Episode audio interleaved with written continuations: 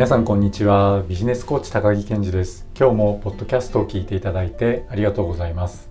在宅勤務テレワーク副業いずれも自己管理が上手かそうでないかによって出せる成果に大きな違いが生まれると思います。先日のポッドキャストでもお伝えしましたが業種や職種などによって変化のスピードに違いはあるとは思いますが大きな流れとして今後も在宅勤務テレワークは推進されていくことになるでしょう。そうなると会社からの社員の評価は勤務時間や勤務態度よりもアウトプットつまりその人が出せる成果により重点が置かれるようになっていくでしょう。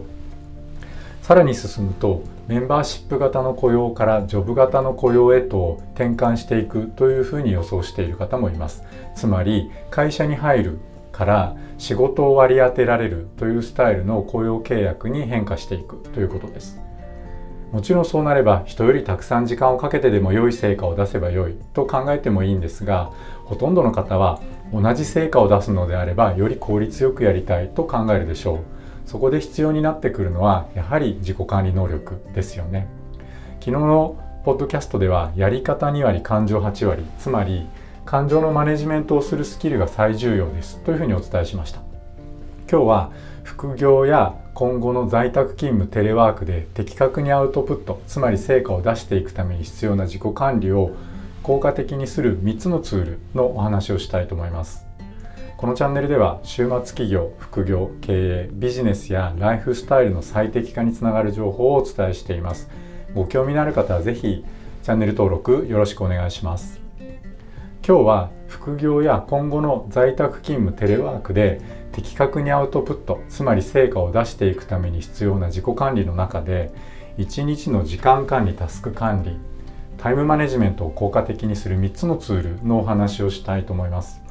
はじめに今日のまとめです。僕が1日のタイムマネジメントを効果的にするために使っているツールは3つあります。その3つとは1つ目 Google カレンダーでのスケジュール管理。2つ目 GTD Getting Things Done というタスク管理の手法。3つ目ポモドーロテクニックという生産性集中力を高める時間管理術。この3つです。1つ目の Google カレンダーではいつそれをやるかが縛られている仕事を天引きで管理をし2つ目の GTD と3つ目のポモドーロテクニックを使っていつそれをやるかが縛られていない仕事を効率的に生産性を高く保って時間管理をするというやり方をしています。副業や今後アウトプットつまり成果重視の評価に変わっていくであろう在宅勤務テレワークでより効果的に成果を出していきたいと思う方は是非今日の動画を最後までご覧ください。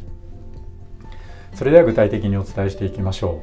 う。1日の時間管理タスク管理タイムマネジメントにおいてまず定義づけをしておいた方が良いのはタイムマネジメントの観点で多くの方が取り組んでいる仕事は2つに分けることができるということです。1つ目はいつそれをやるかが縛られている仕事。そして2つ目はいつそれをやるかが縛られていない仕事です。1つ目のいつそれをやるかが縛られている仕事とは例えばお勤め先の会議とかお客様とのアポイントメントなんかが分かりやすい例ですね。それ以外の仕事を2つ目のいつそれをやるかが縛られていない仕事というふうにしておきましょ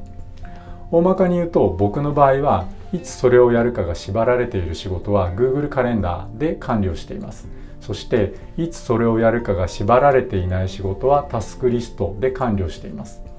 タイムマネジメントをしていく上で決まっていく順序を考えると僕の場合ですね一番決まる順番が早いのは Google カレンダーで管理しているいつそれをやるかが縛られている仕事です。その中でも特に僕にとって優先度が高いのはクライアントさんとのコーチングセッションやセミナーといったものです。僕はセミナーは3ヶ月先の予定まで決めて情報を発信しているので一番先に決まるのはセミナーのスケジュールです。そして毎週同じ曜日の同じ時刻にセッションを受けていただいている方のコーチングセッション。この2つは数ヶ月単位でスケジュールから天引きをされています。そしてその次に天引きされるのが決まった曜日や時刻ではないのだけれども2週間に1回とか1ヶ月に1回定期的にセッションを受けていただいている方のコーチングセッションです。これは1ヶ月単位でスケジュールから天引きされていきます。それ以外のいつやるかを縛られている仕事は発生した都度 Google カレンダーに記入をして天引きをしていきます。それ以外の時間がいつそれをやるかが縛られていない仕事を実行していく時間になっていきます。いつそれをやるかが縛られていない仕事をスムーズに実行していくにはタスク管理がきちんとできていることが重要だと僕は常々考えています。そのタスク管理の手法として僕は以前の動画なんかでもお伝えしていますがデビッド・アレンさんが提唱している GTD Getting Things Done という管理手法を使ってタスクの管理をしています。そして最近やり始めたことが一つあってそれはこのタスクたちをより効果的に実践していく方法です。これもライフハックの世界では GTD と並んで比較的古典的なものなのですがポモドーロテクニックというものです。すでにご存知の方も多いかもしれませんがポモドーロテクニックとは1980年代にイタリアのフランシスコ・シリロさんによって提唱された生産性を高めるための時間管理術です。ポモドーロとはイタリア語でトマトのことですよね。提唱者のフランシスコ・シリロさんがこのポモドーロテクニックを実践する時に使ったのがトマト型のキッチンタイマーだったことに由来するネーミングなのだそうです。具体的にどうやるかっていうことで言うと一日の初めにその日行うタスク活動をリストに整理しそのリストに基づいて一日のタスクをこなしていきます。タスクを実行していく時に25分間の実践と5分間の休憩の合わせて30分を1つの単位として1ポモ道路と呼んでこの1ポモ道路を繰り返しながらタスクをこなしていきます。そして4ポモ道路を目安に25分程度の長めの休憩をとります。この25分プラス5分という単位は脳が完全に疲れ切ってしまう前に休息を取ることで回復をさせて一日を通して高い集中力を保てるように配慮した時間設定なのだそうです。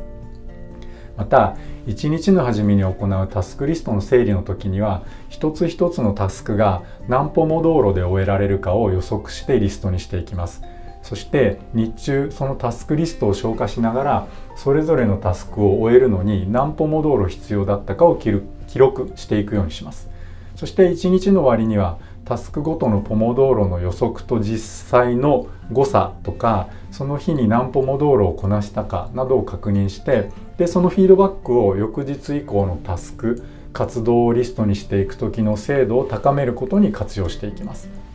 実は僕自身はこのポモドーロテクニック自分で本格的に取り組んだことが今までなかったんですね。世間的に4連休なこの週末は比較的コーチングセッションのご予約の密度が低かったので改めてポモドーロテクニックをこの機会に実践してみることにしました。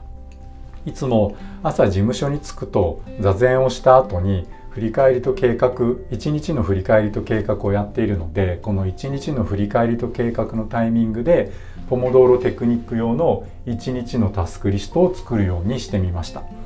お伝えしたように日頃からタスク管理では GTD をやっているのでタスクのリストはすでに整理されている状態です。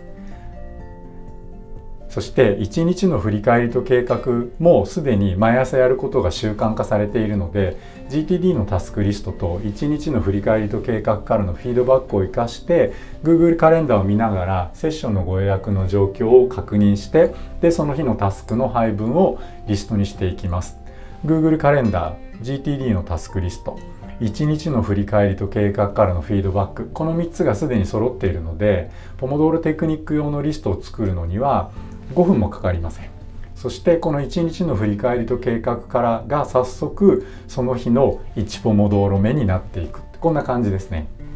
実はこれまではコーチングセッションのご予約というビジネス全体の中で重要度の高い仕事が毎日あるので1ポモ道路の25分プラス5分という時間がタイミングよく当てはまらないだろうなと勝手に考えたり試しに25分測って仕事をしてみた時にタイマーが鳴ってもタスクの切りが悪いとついついタイマー止めてそのまま仕事続けてしまったりっていう経験があって本格的にポモドーロテクニックに取り組むということをしてませんでした。で今回改めて2018年に出たポモドーロテクニックの提唱者フランシスコ・シリロさんの著書の翻訳版を読んでみて僕にとっての肝は25分プラス5分そのものではなくて1日の初めに作るタスクリストの方ではないかってちょっと感じたので実際にそれでそれを意識して実践してみるとその想定の通りですねポイントは朝のタスクリスト作りにあるっていうことを実感しました。朝のタスクリストを作る時にいつそれをやるかが縛られている仕事といつそれをやるかが縛られていない仕事の時間のレイアウトをうまく決めることさえできれば僕のようにいつそれをやるかが縛られている仕事別な言い方で表現すると Google カレンダーですでに天引きされている仕事の重要度がビジネス全体の中で高くてもポモドーロテクニックをうまく機能させることができるっていう実感を得ることができました。でこのポモドーロテクニックの作法に従って時間を過ごすのは今日で4日目になりますが実際にやってみて感じるのは1ポモ道路25分プラス5分というのは本当に効果的でタスクに取り組んでいる時の集中力が保ちやすいっていう実感があることと1日の初めに作るタスクリストに実績を記入していくのでタスクをきちんとこなしている感覚が自分自身に伝わりやすいこと。それからやればやるほど1日のタスク活動のリストの精度が上がっていくのでその日の終わりにきちんと1日を過ごせたっていう感覚を持つことができるようになっていくっていうことを体感今しています。で今後も僕のビジネスやライフスタイルに合わせて必要な修正微修正をですね繰り返しながらしばらくこのポモドーロテクニック実践していきたいと思っています。